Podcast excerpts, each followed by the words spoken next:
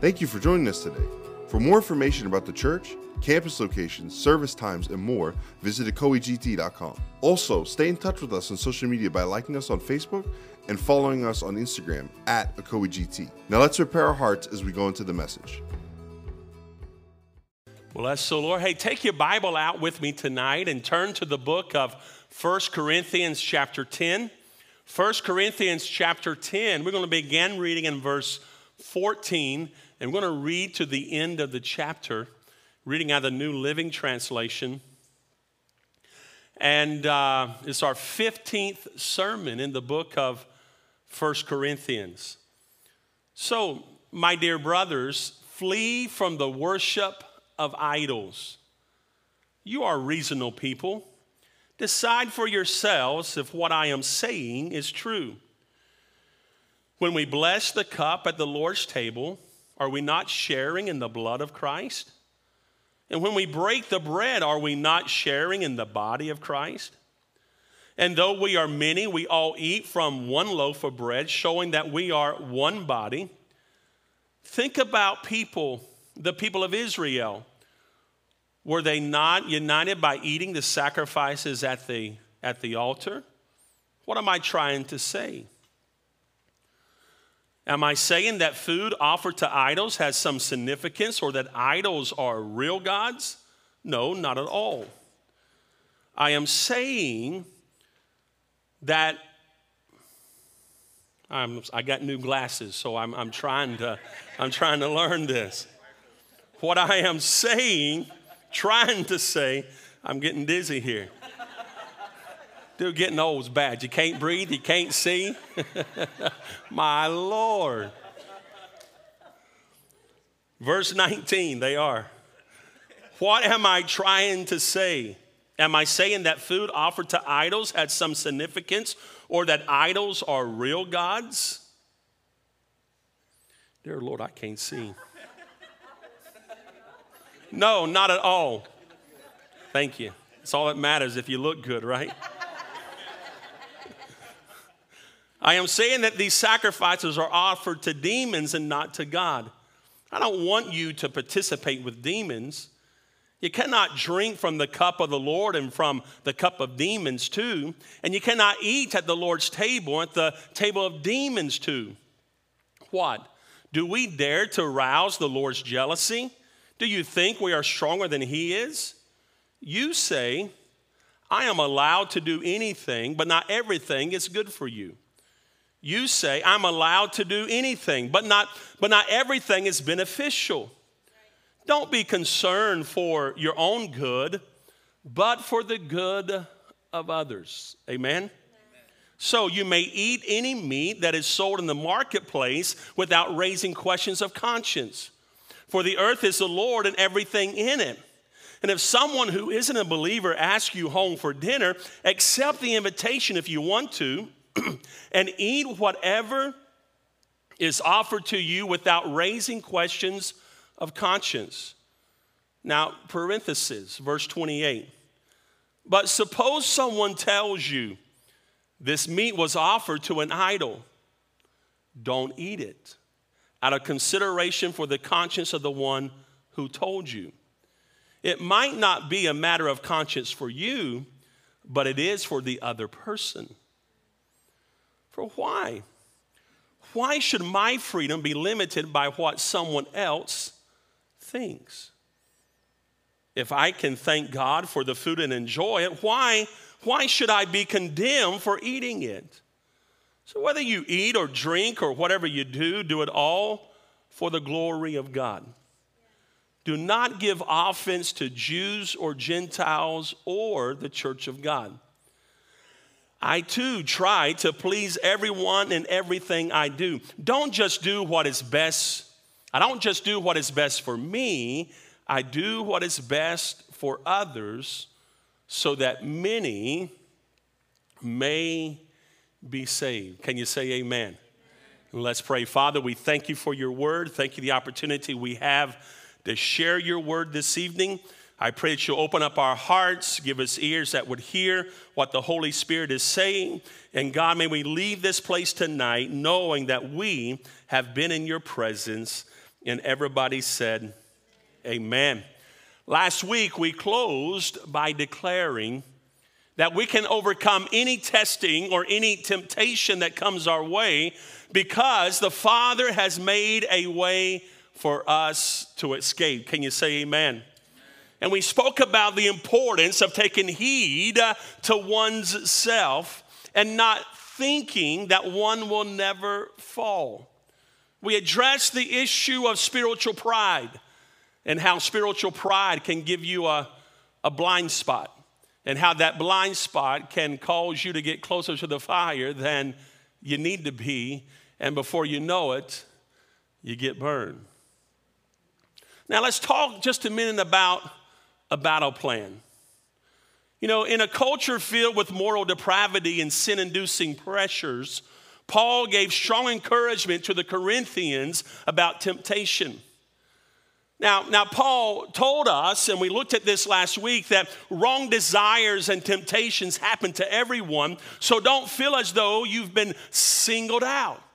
Remember, he says the same temptation that has come against you is common to everyone. Others have resisted the temptation, so, so can you. Any temptation can be resisted because God will help you resist it. So that's the battle plan. Understand, you can resist, you can stand up under the pressure because God will enable you. God gives you a way to resist temptation by helping you. So I think a great battle plan is something like this recognize people and situations that give you trouble.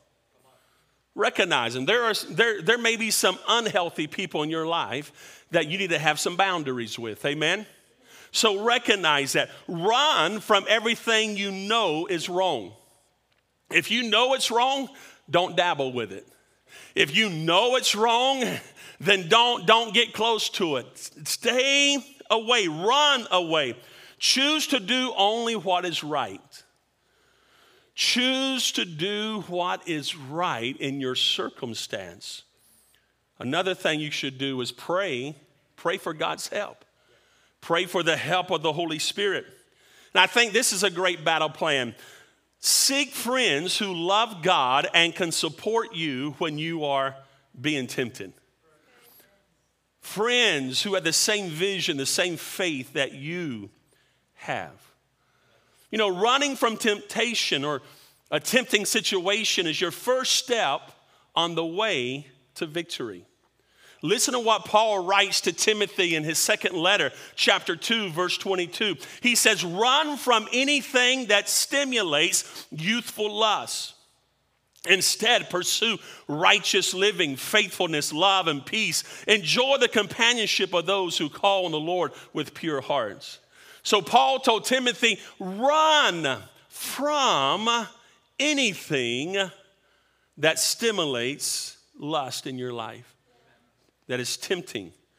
So, running from a tempting situation is your first step on the way to victory.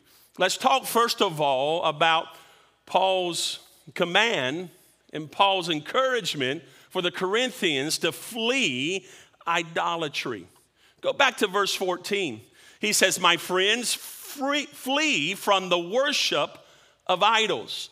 Now, immediately you think, you know what? I don't bow down to some wooden structure. I don't bow down to some golden figurine. So he's not talking about me. Well, let's apply this to some modern things in our life. Flee from the worship of idols. And in verse 15, he says, You are reasonable people. Decide for yourselves if what I am saying is true. Now, the city of Corinth was filled with, with several temples to foreign gods. Statues to those so called gods filled the temples. Corinth was a, was a culture that was steeped in idolatry. So there's questions like how, how was the, the Christian to operate in this type culture? What was the Christian to do? Could they attend these pagan festivals and their cultic temples and, and not be affected? if they were free to eat meat sacrificed to idols and, and, and, and, and then sold in the marketplace, then was it okay to attend the cultic festivals in these temples? Let me read what one commentary writes. Paul told the Corinthian believers to flee from idolatry.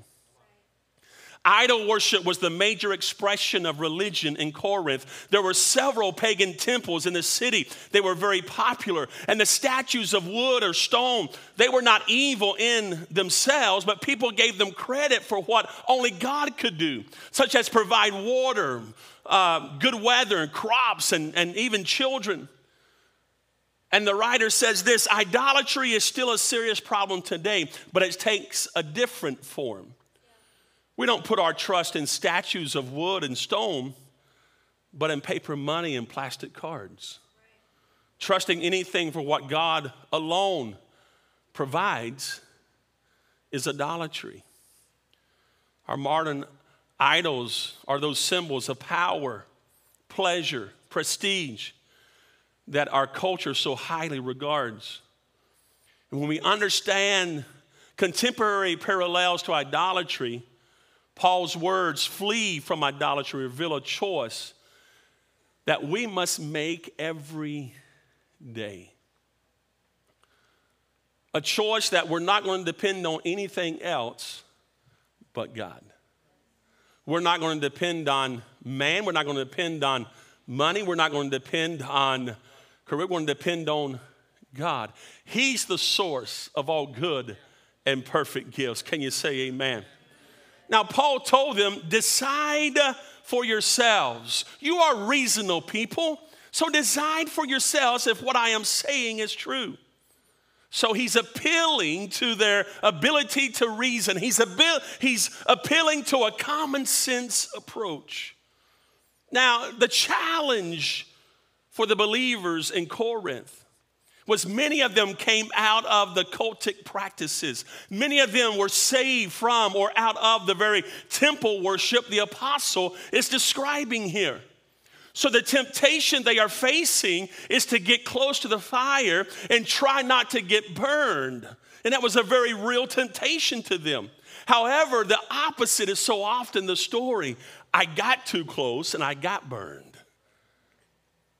The idea is not to find how close to the world you can become and still be saved. The idea is to be a witness for Christ in all situations. As you read this and you begin to study this passage, you say, Well, how does this apply to me? How does this apply to my life? Well, you and I are faced with many decisions of where our allegiance is going to be. And our allegiance must always be to God, be to Christ. So, naturally, the question comes as you look at the discourse, the, the discussion in the scripture, is what are you ident- identifying with? So he uses the Lord's table as an analogy he is describing what happens when we take communion together. He's describing what happens when we come to the Lord's table. There's an identification that's taken place. It's more than just elements, it's more than just that bread and juice, it's more than just going through the, the, the symbolism of it, but there's something actually taking place in the Lord's Supper. And he uses that as an analogy of why we're not to come into agreement, and the Corinthians were not to participate in the festivities that were taking place in temple, in the cultic temple practices. So look at verse 16. When we bless the cup of the Lord's table, are we not sharing in the blood of Christ? When we break the bread, are we not sharing in the body of Christ? And though we are many, we all eat from one loaf of bread, showing that we are one body. So notice the, the importance of what communion is, the importance of what the Lord's Lord's cup is and the Lord's table. We're participating in the finished work of what Christ has accomplished. So it's more than just something we do once a quarter. It's more than just something we do when we feel moved on and we take communion together. There we are participating yeah. in what Christ has accomplished.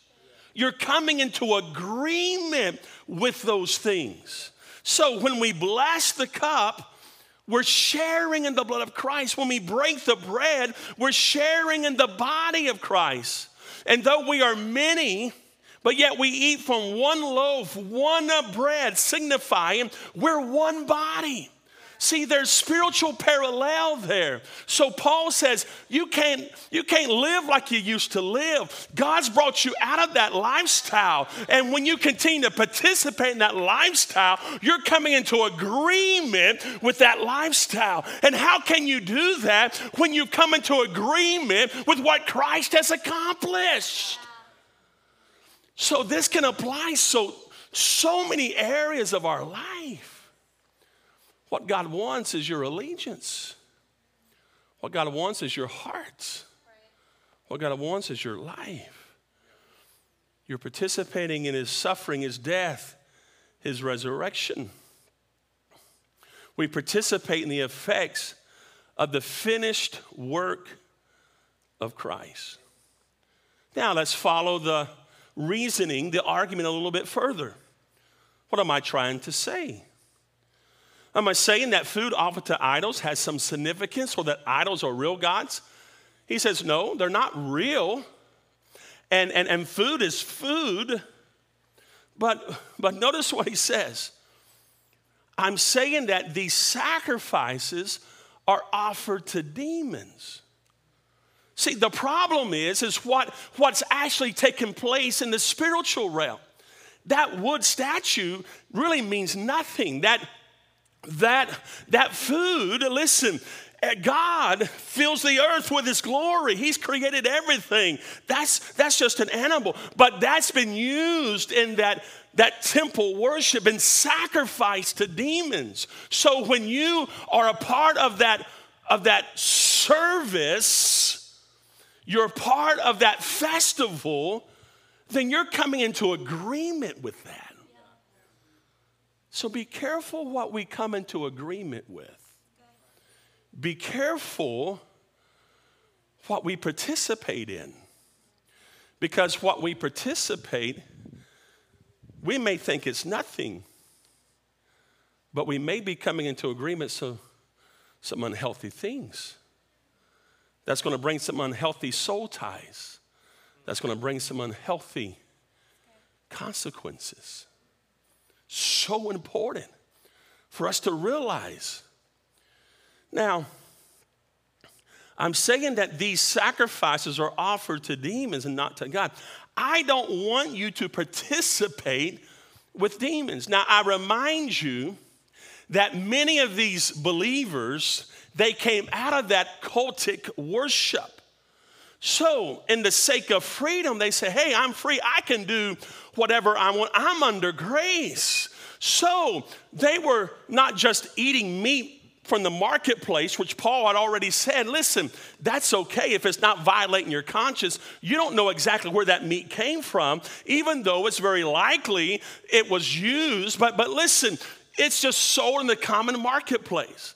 He's talking here about going to the cultic festivals and participating in what the pagans are doing as if it doesn't affect you, as if it doesn't it doesn't bother you. But how can the temple of God align with the temple of Belial? How can the temple of God, the born again Christian, align with ungodliness. So Paul says the idol is just a wood statue, the, the food is just food. But it's what the sacrifice, that's what the problem is. And they're sacrificing to demons.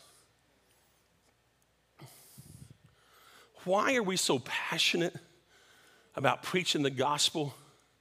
Establishing beachheads all across the world. and declaring that Jesus is the way, the truth, and the life. Because Jesus said, either for me or against me. Jesus leads us to the Father. Other ways are not leading to the capital G, they're leading to the little g. And it's demonic in origin. It's the lie of Satan. That there's many paths, many ways. Oh, long as you are, long as you are faithful in what you do in those things, it doesn't matter who you pray to.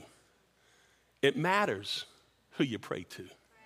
It matters what you bow your knee to. It matters how you live.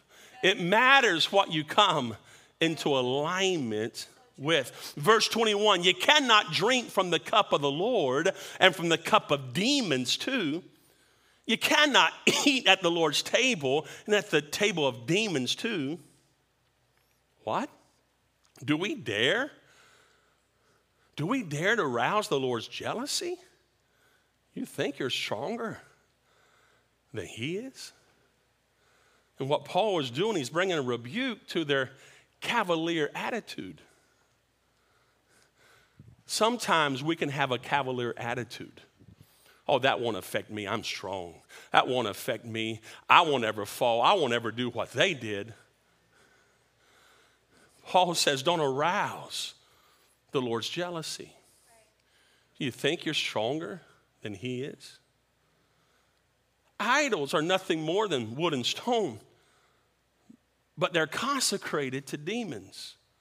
Do not participate with demons. See, followers of Christ must give him total allegiance.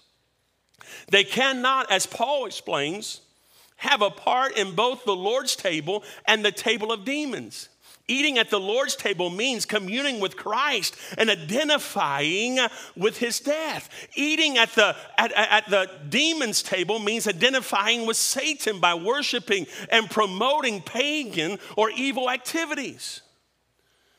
So, one writer says this Are you trying to lead two lives, following the desires of both Christ and the crowd? The Bible says that you cannot do both at the same time. And we can't. But understand the significance as Paul is appealing to their reasoning. He says, Listen, when you take the Lord's table, you're coming to agreement. So be careful what you come into agreement with outside of the Lord's. There are some unhealthy things that will creep into our homes by our unhealthy soul ties that we've come into agreement thinking, oh, that won't bother me. Oh, I'm okay. Oh, I'm safe. Oh, there's no reason. I'm not going to. I know where my heart is.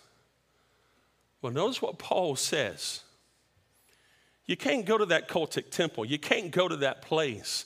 And you can't participate in those sacrifices and not think it's going to affect you. Right. Don't see how close to the world you can get. Right. See how much full of the Holy Spirit you can live.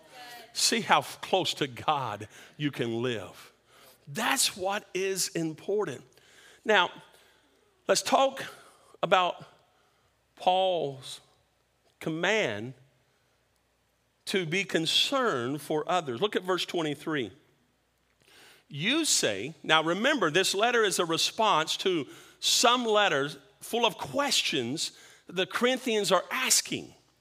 And some of the responses are some cliche statements that they've come up with. These kind of just, just one liners that just say what they really mean. So Here's one you say, I'm allowed to do anything, I'm free, I'm under grace. Those things don't affect me. I'm saved.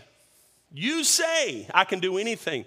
Listen to what Paul says, but not everything is good for you. You say, I'm allowed to do anything. I'm free. Who are you to infringe on my freedom? Who are you to judge me? Listen to what Paul says. But not everything is beneficial. Now, verse 24 is so important. Don't be concerned for your own good, but for the good of others. So these are cliche statements. The Corinthians had many one liners and they seemed to relate to what they called freedom. I'm allowed to do what I want. But Paul's clear. Not everything is good for you, not everything is beneficial. Paul is telling the Corinthians to look out for your brother and your sisters, not just yourself, but to, but to be concerned about one another, not just what you think is right, not just what you say is my liberty. Think about your brother, think about your sister. And the rule of thumb is there in verse 24. Don't be concerned about your own good, but for the good of others. Yeah. Other words, take self out, take what you want out, take what you call freedom out, and place others there. Do what is good for one another. Let's talk about deference to defer to someone else. It's difficult to know at times when to defer to weaker believers. Sometimes it's even difficult to, to spot them. Sometimes, let's be honest, their, their existence can be used as a tool for control. Now, now notice what Paul's example it doesn't include the helpful third party, someone who takes it upon themselves to say, you shouldn't do that. There might be somebody weaker around you. No, Paul's example limits responsibility to direct awareness. When one believer says to another, You know, I'm uncomfortable with what you're about to do. Or do you know where that meat came from? The response gives an opportunity for compassion. The response gives an opportunity. You know what? I myself might be free to do that, but my brother's got a problem with that. So love says, I'm not going to be brash. I'm not going to say, get over it, grow up. No, love says, I'm going to withstand for my freedom because I don't want to cause my brother to stumble. Now, God is always calling us higher. He's not calling you to legalism, He's calling you to mature, He's calling you to grow. So, over time, we should be able to grow in our doctrine, grow in our understanding, grow in the Word, grow in our relationship with God. That the things that maybe we saw were offensive before may not be offensive right now. Now, we're not talking about things that go against the law of Christ. We're not talking about things that go against the law of God. We're talking about matters of conscience. We're talking about matters that it's not black and white issues. Word of God is very plain about a whole lot of things. And there's no argument about that. It's black and white. It's just there. You know, because God has identified it. But there's some things in our life that are not. And that's where the matter of conscience comes in. And in this particular instance, there were a couple different things that Paul was dealing with there was the normal routine activity of going to the marketplace where they had to daily buy their provision. They had to daily buy the meat that would satisfy their family for that day. And Paul says, in that context, listen, it's okay to eat meat. It's okay to partake of that. But now, if your conscience doesn't allow you, then, then don't do it. But here in chapter 10, There were those that took it a little bit further. Well, if it's okay to eat meat, then it's okay to go to the cultic temple. It's okay to go to and participate in the festivals and uh, participate in the sacrificial uh, exercises they're doing. You know, I don't believe in that anymore because I come out of that, but, but I'm still going to participate in that. And Paul says, Whoa, whoa, whoa, you can't do that because you understand that when you take the Lord's table, you take that, that, that, that bread, you're partaking of the body. When you take that cup, you're partaking of the, of, of the finished work of Christ. So, so when, when you're in that, climate. You're in that area where they're sacrificing. They're not sacrificing to God, they're sacrificing to demons. And how can you participate in that work of darkness? says you can't do that. Deference. Paul describes a simple rule of thumb to help in making the decision. And that is, we should be sensitive and gracious. The goal here is not a general hypersensitivity that worries about what others might possibly think, and then you're living in fear and thinking you're going to do something wrong. No. It is a genuine awareness of others and a willingness to limit what we do when there is a real possibility of misunderstanding and offense. Some actions may not be wrong, but they may not be in the best interest of others. We have a freedom in Christ, but we should not exercise our freedom at the cost of hurting a Christian brother or sister. We're not to consider only ourselves, we must also consider the needs and perspectives of others.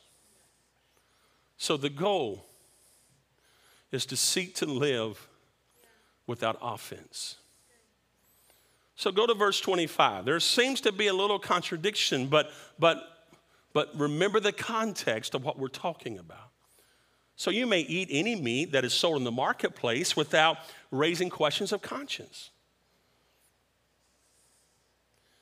And if invited to a non believer's home, go. Look at verse 27.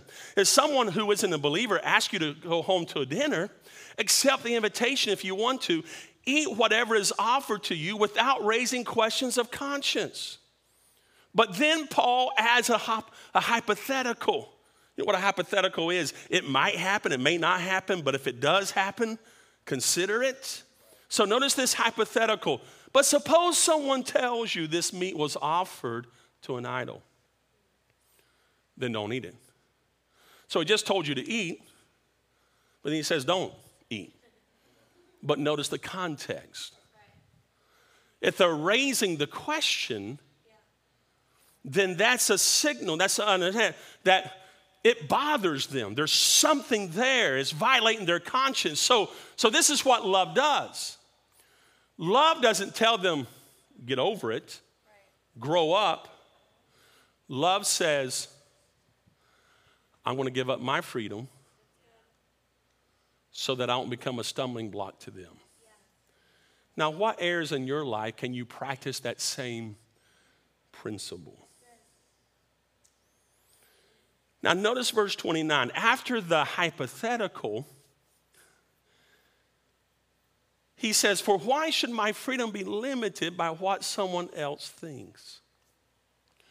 Charles Hodge, a theologian, writes this The very thing that the apostle has in view is to induce the strong to respect the weak. They might eat sacrificial meat at private tables with freedom so far as they, they themselves are concerned, but why, he asks, should they do it so as to give offense and cause the weak to condemn and then speak evil of them? And then verse 31 is really the key do all for the glory of God. Do all that God might be glorified. And if you have this question in your mind, if what I'm going to do, is it going to give God glory? And you cannot answer in the affirmative, absolutely, then hey, let there be a check in your spirit. Do everything to the glory of God, everything to the honor of God, everything so that God Himself will be glorified in your life. Now, look at verse 33. Look what Paul's goal is. Paul's goal is that many will be saved. The goal in everything we do, do should always be the propagation of the gospel of Christ. If the goal is for you to get your way, if the goal is for you to show forth your freedom and how mature you are, you're missing the boat. You're actually in bondage. That's not freedom. True freedom is when you can lay it down for the sake of someone else. True freedom is when you can accept some restrictions for the good of your brother or your sister. Verse 33 I too try to please everyone in everything I do. I don't just do what is best for me, I do what is best for others. Why? So that many may be saved. The goal is the salvation of the lost. The goal is the salvation of your brother, your sister. The goal is that others will be encouraged in their faith. The New King James says, But the profit of many, that they may be saved. So, what I want to do in closing is I want to read this out of a modern translation. I want to read the whole passage again really out of a paraphrase. And I want you to listen closely as I read it, as we've taken time to discuss, take, as we've taken time to teach on this matter. Now, listen, I'm reading out the message. So, my very dear friends, when you see people reducing God to something they can use or control, get out of their company as fast as you can. I assume I'm addressing believers now who are mature. Draw your own conclusions. When we drink the cup of blessing, are we not? Are not we taking into ourselves the blood, the very life of Christ? And isn't it the same with the loaf of bread we break and eat? Don't we take into ourselves the body, the very life of Christ? Because there is one loaf, our manyness becomes oneness. Christ doesn't become fragmented in us, rather, we become united in Him. We don't reduce Christ to what we are, He raises us to what He is. Isn't that powerful? We're not bringing him down to it. He's raising us. So when you participate, you come into agreement with the bread, with the Jews, You come in agreement with the broken body of Christ. He's not coming down to your level, He's lifting you up to what your purpose and reality is in Him. Verse 18, that's basically what happened even in old Israel. Those who ate the sacrifices offered on God's altar entered into God's action at the altar. So when they would take, they would, they would take part of that sacrifice home, and they as a family would eat that all together. And it was a, a fellowship meal as they were participating in what took place at the altar. It's powerful imagery. Do you see the difference? Sacrifices offered to idols are offered to nothing, for what's the idol but a nothing? Or worse than nothing, a minus, a demon. I don't want you to become part of something that reduces you to less than yourself. And you can't have it both ways, banqueting with the master one day and slumming with demons the next. Besides, the master won't put up with it. He wants us, all or nothing. Do you think you can get off with anything less? Looking at it one way, you could say, anything goes because of God's immense generosity and grace.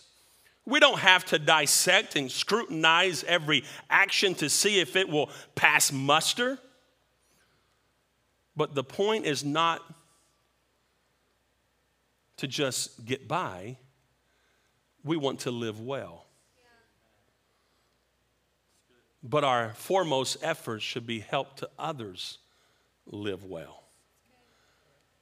Oh, me. It's not just to get by, you want to live well. And the goal is to help others live well too. With that as a base to work from, common sense can take you the rest of the way. Eat anything sold at the butcher shop, for instance. You don't have to run an idolatry test on every item. The earth, after all, is God's and everything in it. That's everything, certainly includes the leg of lamb in the butcher shop. If a non believer invites you to dinner and you feel like going, go ahead and enjoy yourself. Eat everything placed before you. It would be both bad manners and bad spirituality to cross examine your host on the ethical purity of each course as it is served. On the other hand, if he goes out of his way to tell you that this or that was sacrificed to God or goddesses, so and so, then you should pass. Even though you may be indifferent as to where it came from, he isn't. And you don't want to send mixed messages to him about who you are worshiping. How often do we send mixed messages as to who we are worshiping? Those around get confused sometimes. Oh, I thought you were a child of God. But didn't I see you at the bar last night? I thought you was a child of God, but didn't I see you over this place and that? Didn't I hear you talking? I saw somebody today, they posted a great scripture verse this morning. And then this afternoon they post, oh, your coworker needs to know sometimes you're going to cuss them out. Come on, what's up with that? Now, come on. Your pastor watches your Facebook, amen?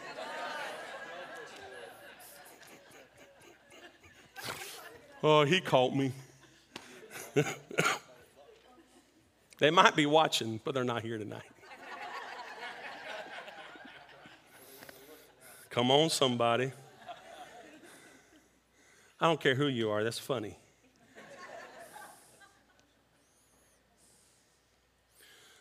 Verse 29, but except for these special cases, I'm not going to walk around eggshells worrying about what small minded people might say. I'm going to stride free and easy, knowing what our large minded master has really said. If I eat what is served to me, grateful to God for what is on the table, how can I worry about what somebody else will say? I thank God for it and He blessed it. So eat your meals heartily, not worrying about what others say about you. You're eating to God's glory, after all, not to please them. As a matter of fact, do everything that way, heartily and freely to God's glory.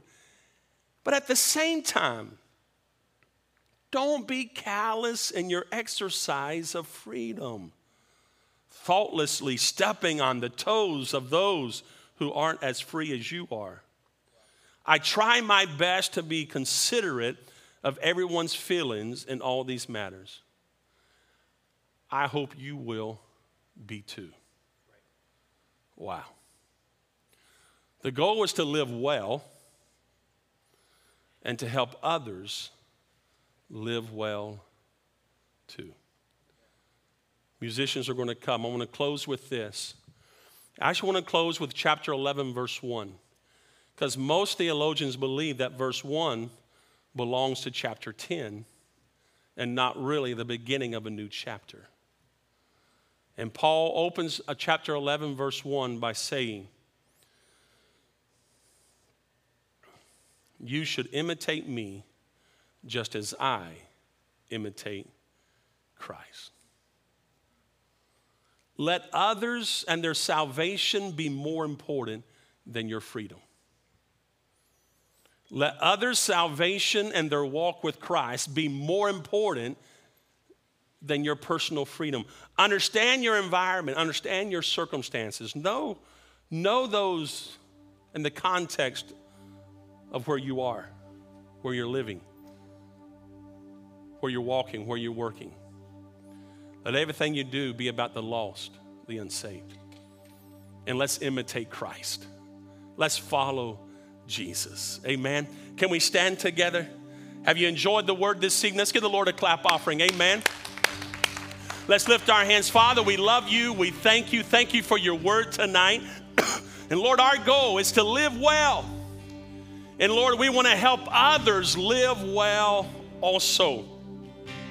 Lord, it's about people being saved. It's about people coming into the knowledge of Jesus Christ.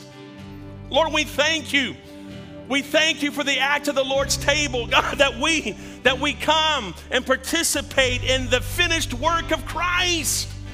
Lord, we are the children of God.